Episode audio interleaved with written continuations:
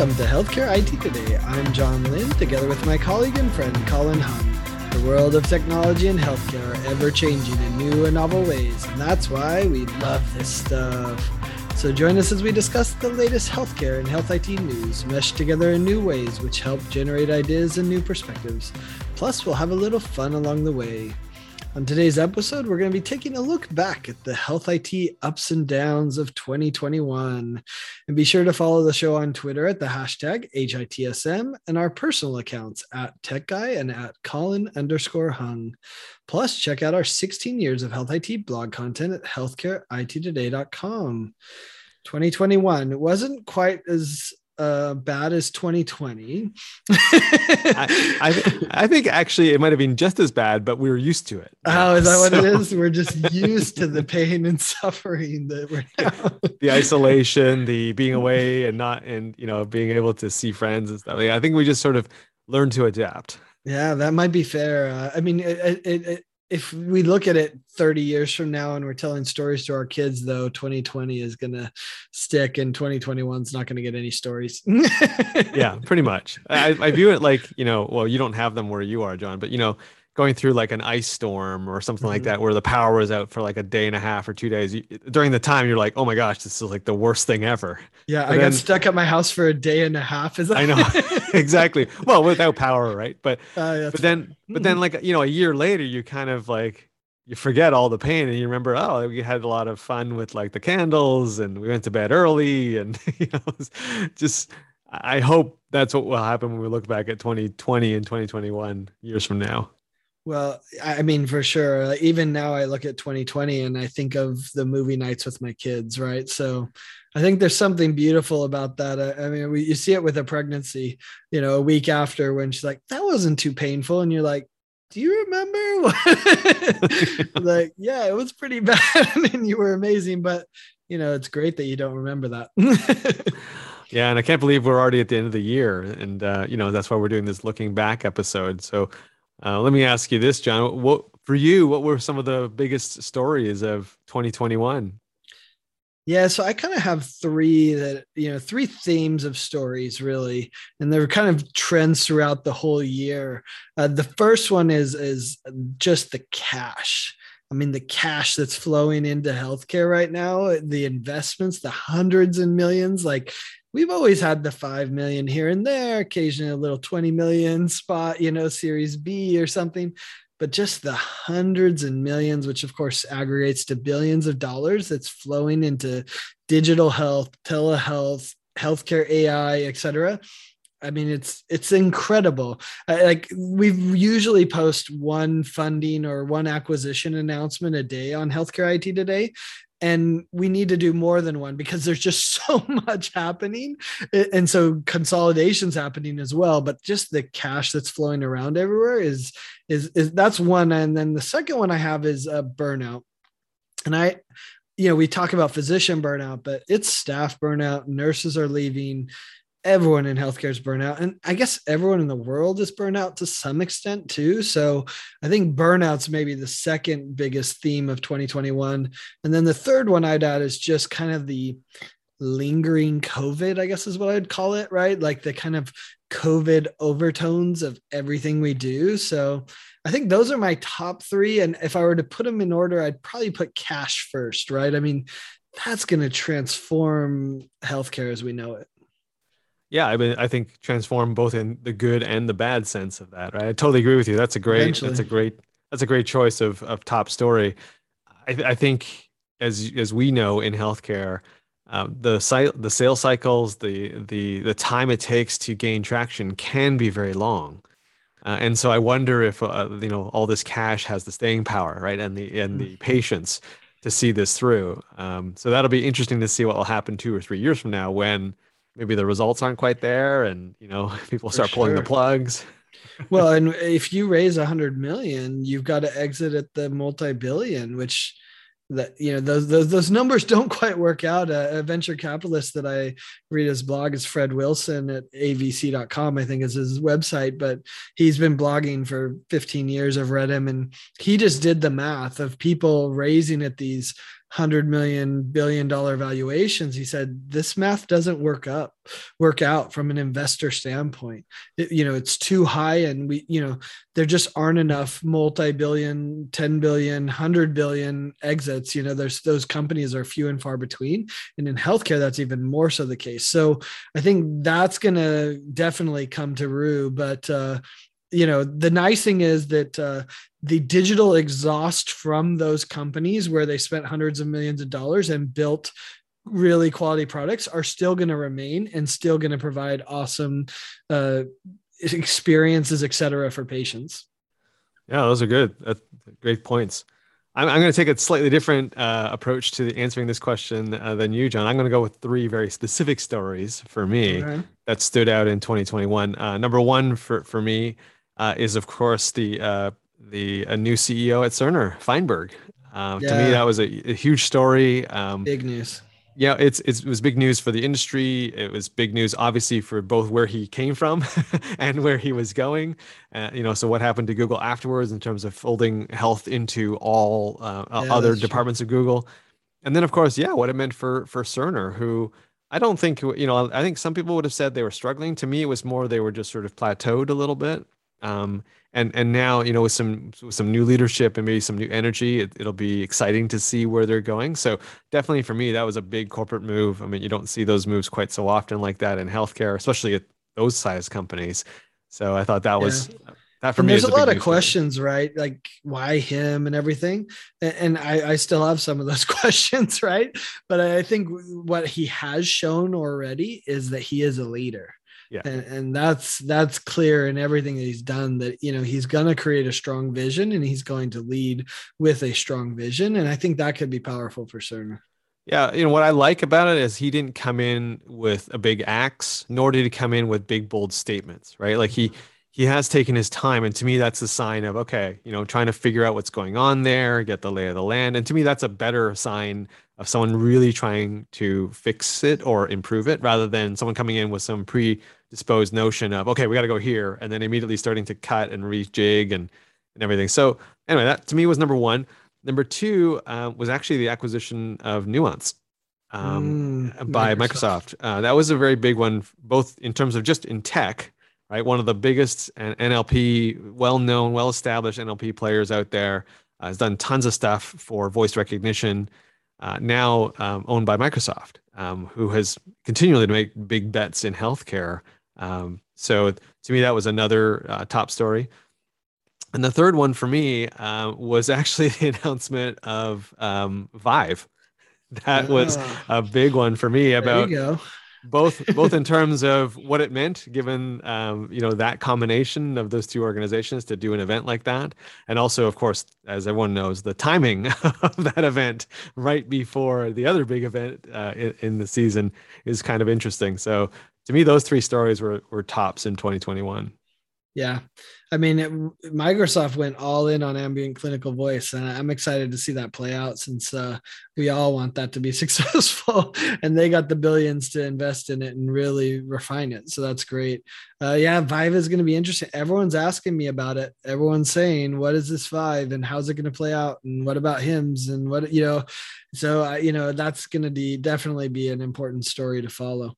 It, it's interesting. Uh, you know the evolution of all of this right? And the desire to get back in person right. at least to the large events you know and it will, it'll, be fun to see how that evolves in the next year. Because in 2021 we were all really anxious to see each other right? So uh, you know that was a, maybe another theme i guess looking back at 2021 was uh, you know that that feeling. But what are some of the missing stories of, of 2021 that you think maybe you know we haven't heard about. Well there was one uh, uh, i'm going to go reverse and go over the themes but there there was definitely um, one theme that i didn't hear very much about in 2021 and that was info blocking. Like mm. um, you know it was supposed to be the big story of 2020 it wasn't. I thought we would hear some more stuff about it this year now that the rule has been in place for a little longer and, and people you know have come to more grips with it but it to me it didn't even bubble up anywhere but there was hmm. some talk about it and and you know here or there but it certainly wasn't the story that i thought it was going to be in 2021 so for me that was one that was missing and then right alongside of it interoperability Um, we didn't hear as much, and I think some people would be relieved about that. But to me, that just meant we maybe weren't putting as much focus on it as we as we could have. Yeah, that's interesting you said that because I'm going to disagree with you later. But uh, yeah, the, the story I think for me that was missing in 2021 was the impact on patients. Mm. We've talked a lot about the impact on nurses and the impact on doctors and the burnout there, right? You know, which you know I highlighted as a, a important theme of 2021, and there was some for sure the impact that patients had but I don't think nearly enough. And and maybe it's a realization that healthcare is a bit misguided in its in many of its efforts because you know, the loss of those nurses and doctors is going to just smash patients, right? The loss of telehealth and access to health, telehealth, that's not going to hurt a doctor. That's not going to hurt a healthcare organization, but it hurts patients a lot. And so, you know, there's been some stories of that, but you know, I, I think there definitely is missing just how deeply it's going to Im- these changes are going to impact patients in a, a, dramatic way. We had a few with covid right? Oh you, they didn't come in for their checks et cetera right? But i think it's going to be much more dramatic than what we expect. And i understand why it's a hard story to cover because it's going to affect individuals. Mm-hmm. it's not affecting 30,000 whatever right? You know so it's hard to write that story when it's affecting millions but it's a million stories. And so i think that's where it's it's hard to cover. And so that's why we probably missed some of those stories. Yeah I, you know i think it, you're right john. I mean patients are perennially on my missed stories list. I mean we don't yeah. really talking about patients enough period right Mm-hmm. But I think you're right. Definitely in 2021, we didn't really talk about them maybe as much as we could have in terms of the impact that all these new techs and all the new restrictions and, and all the uh, things that have happened in the past two years have had on patients. Um, I certainly think we we have heard a, a, lot more about behavioral health and the impact that this pandemic has had in terms of stress levels and and and those kinds of things uh, on on people. But but other than that, you're right. It, hasn't really been sort of the year of the patient, right, or anything like that. Certainly yeah. in 2021. Well, that's fair. We've heard of the impact to our emotional health and the impact to some of our other health, right, because of the pandemic, but not the impact of changes in healthcare on the sure. patients and how that's impacting them, or even getting access to care, getting access to certain drugs because there's supply chain issues, et cetera. I mean, I think patients have been impacted more dramatically in 2021 than maybe any other year previous. Hey, if you're just tuning in, you're listening to Healthcare IT Today with John Lynn and Colin Hung. Today, we're talking about the ups and downs and the big stories of health IT in 2021. So, John, uh, we've talked about some of the big stories. We've talked about some of the missing stories. Uh, was there a story that you think kind of flew under the radar? Like we covered it, or other people covered it, but it just didn't sort of bubble up as yeah. much as you thought. Well, I love that you said uh, interoperability was a missing story because it obviously flew under the radar for you. Because uh, that's my missing story that I would describe it as the maturing of interoperability. Okay. And it, so it, it's not so much necessarily that we saw this explosive growth, although, you know, there are some amazing numbers from Direct Trust that passed 2 billion messages and different things like that, right? I mean, there are some benchmarks that's showing that's growing as well. But to me, it's the maturing of the conversation around interoperability and it did highlight one thing that's really a problem. Uh, I, I, saw a great tweet that said, you know, CCDA was developed for 10 years and finally became a real reality 10 years later you know hl7's uh, you know version 2 was done here and it, a decade later it's it finally saw its inflection point. FHIR was started you know in 2010 i think and then 2020 we're starting to see the FHIR inflection point. And i thought that was interesting that like okay, so a standard takes a decade to finally reach maturity and see an inflection point. There's probably a lesson there that we need to, you know, increase that pace and find a way to hijack that process somehow to be faster. But I think in that regard, the maturity of the conversations around interoperability and their specificity and the standards that are available and the access to data have just been much better and higher quality than I'd seen in previous years. Mm, that's a, that's an interesting take on that, John. You're, you know, I hope that's certainly the case in terms of we're finally maturing in our approach to interoperability and, and certainly the standards.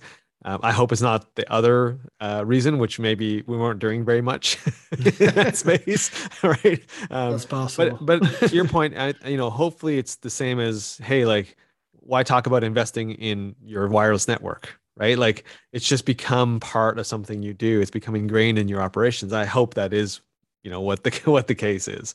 Yeah. Um, for sure. For for me, the the the story that flew under the radar um, was uh, supply chain in healthcare.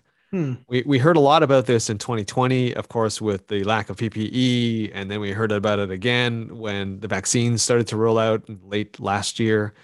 Uh, but for me, this didn't really become a story. And I thought actually maybe it deserved to because you didn't hear about it, which meant to me, all of a sudden we we got it working again, right? Like you didn't hear about PPE problems as much. You didn't hear about vaccine shortages and you know, and and vaccines being spoiled because they weren't being delivered on time.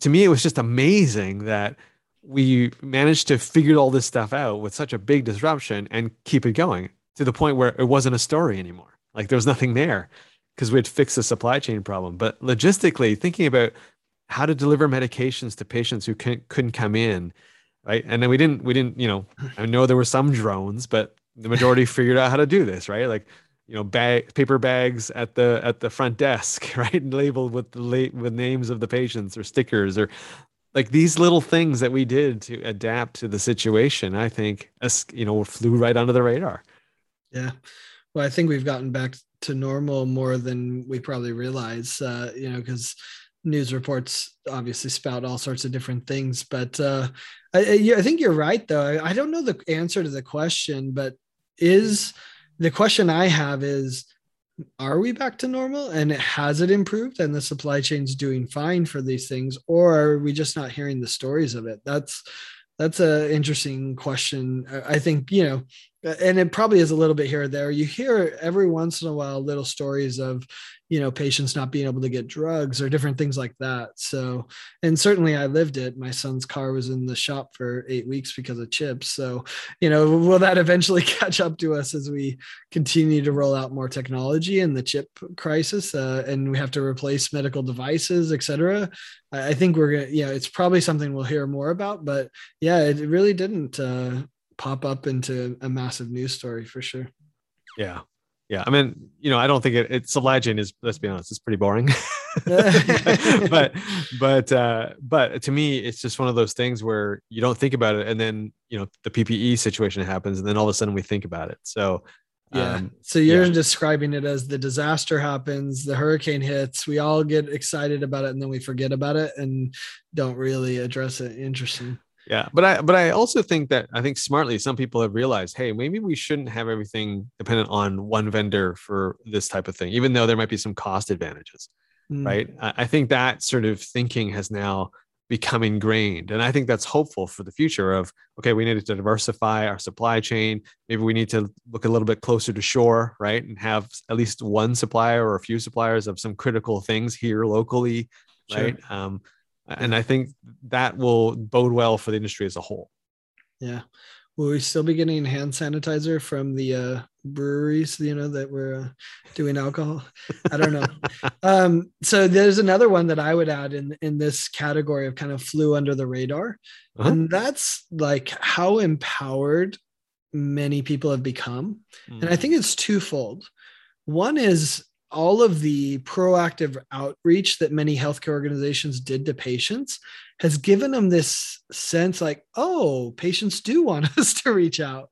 And I, don't know if it was just they were too distracted, they didn't need to because of the business, all of that, right? But that proactive outreach, that proactive communication with patients has empowered many organizations to be like, oh, we should do this more. And so I, I, love that, right? I mean, I think it's cool that that you know COVID kind of cracked that open for mm-hmm. people to say, oh, we could be a proactive part of a patient's life. We don't just have to sit here and be reactive to whoever calls in with their chief complaint to do something. So I love that empowered idea for organizations.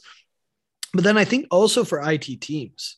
you know mm, how okay. quickly we rolled stuff out has made us question the previous processes to say right. wait a minute if we did that in two weeks how come it usually takes us six months and so i think that it's empowered many leaders to be able to cut through some of the bureaucracy and i don't think we'll go back to two weeks right?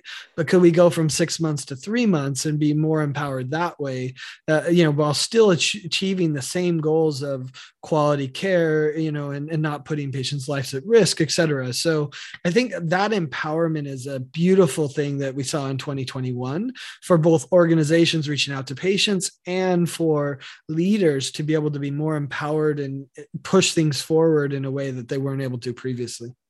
Well, and I think you could extend that also to, uh, a certain degree to patients, right? Mm. Um, when all of a sudden we weren't able to get care from our normal providers, we, we had to find alternatives, right? Um, we had to figure out ways to rely on ourselves a lot more. And, and frankly, with the growth of RPM, with remote patient monitoring, we had to become more self reliant and more involved in our care.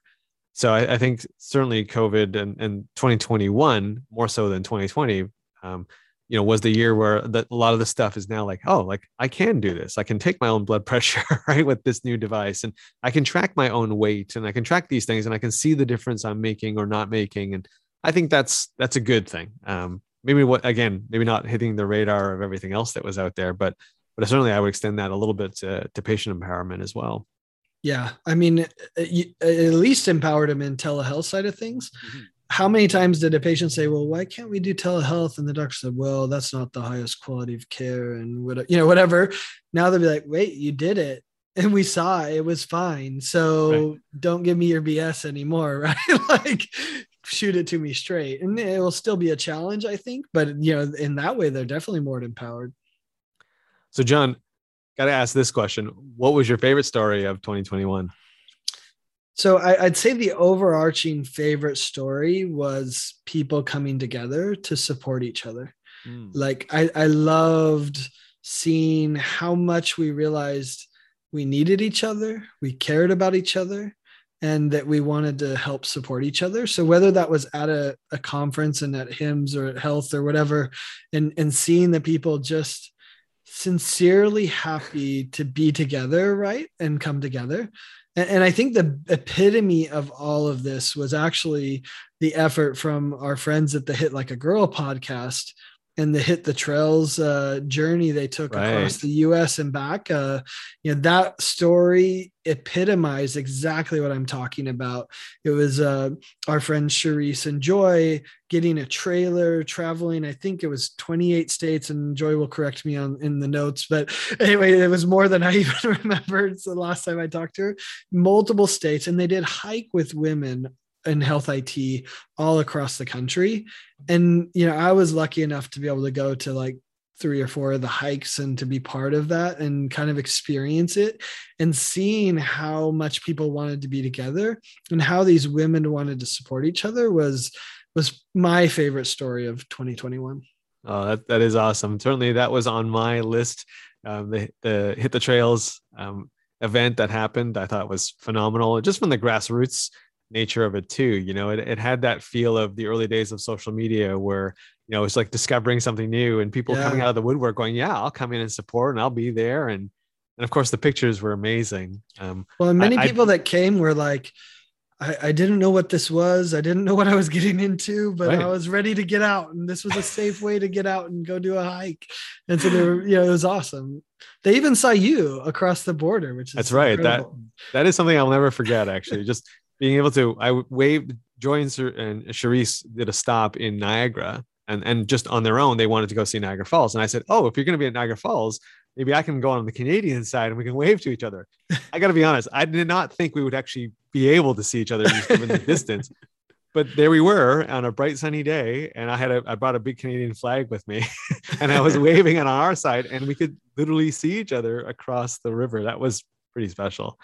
Yeah, I mean, special. after all the isolation, it was yeah that feeling of being together and sharing experiences was just phenomenal. Yeah, that was, and the, and that was certainly the feeling I had at HIMSS. That was the first conference I'd been to since everything locked down, and just first of all, it was a bit weird being in Vegas during that time and and having to wear masks everywhere, but uh, and be very cautious because otherwise I wouldn't be able to fly home. But just being able to see people who we hadn't seen in two years and being around um, like-minded folks again was just so special. So that's certainly personally my favorite stories of 2021, being able to reconnect. But I have to say that the story from a, a news perspective that really got me excited and my favorite stories of 2021 were all around health equity and access. Mm, that's a good um, So for me, we, something changed um, in 2021. We stopped talking so much about social determinants of health because that was kind of a big theme kind of going in. And to me, it morphed to talking about health equity and access to care and, and not just meaning like, how do we get care, you know, uh, in terms of like digital access. We started to see things like mobile access of, of clinics and things like on buses and driving them to areas that didn't have transit to get people to to healthcare. We had discussions around the equity or inequity of healthcare in terms of if I want to see a doctor who has the same skin color as me, the same cultural background as me, how do I find them? Right. And, and so there was a sudden realization by the industry to go, oh, this is more than just provider matching. Right. Mm-hmm. This is like now, um, I'll call it situational matching. I want to mm-hmm. see a doctor who maybe has experience with cancer patients, right? And not just someone who's trained with in cancer, right? Like, or this, or I want someone not just generic, like with my specific cancer, and all these kinds of things now kind of came to be. And of course, our good friends uh, Abner over at uh, Consejo Sano, uh, you know, Consejo Sano, sorry, um, you know, doing that amazing work. Um, I, I think for me, that was my favorite stories is just talking about and hearing about their successes. Yeah. And, you know, it would have been really inequitable of us to not talk about that because it was such an important story. So I'm glad you brought it up. For me, the shift there was from inequity as a problem to now here's what we're doing to try to address it. So that was the shift I think that really happened in 2021, which was a big change and a good change. Yeah, I'm hoping that that is uh, on our list next year, John, of top stories of 2022. Hard to imagine it stopping. hey, listen, thanks to all of you who tuned into this episode of Healthcare IT Today. For more details about our show, check out the programs page on healthcarenowradio.com. And please share your voice and engage with the community at healthcareittoday.com and on Twitter using the hashtag HITSM. I'm Colin Hung, along with my friend and health IT collaborator, John Lynn. Thanks for listening. Have a great week.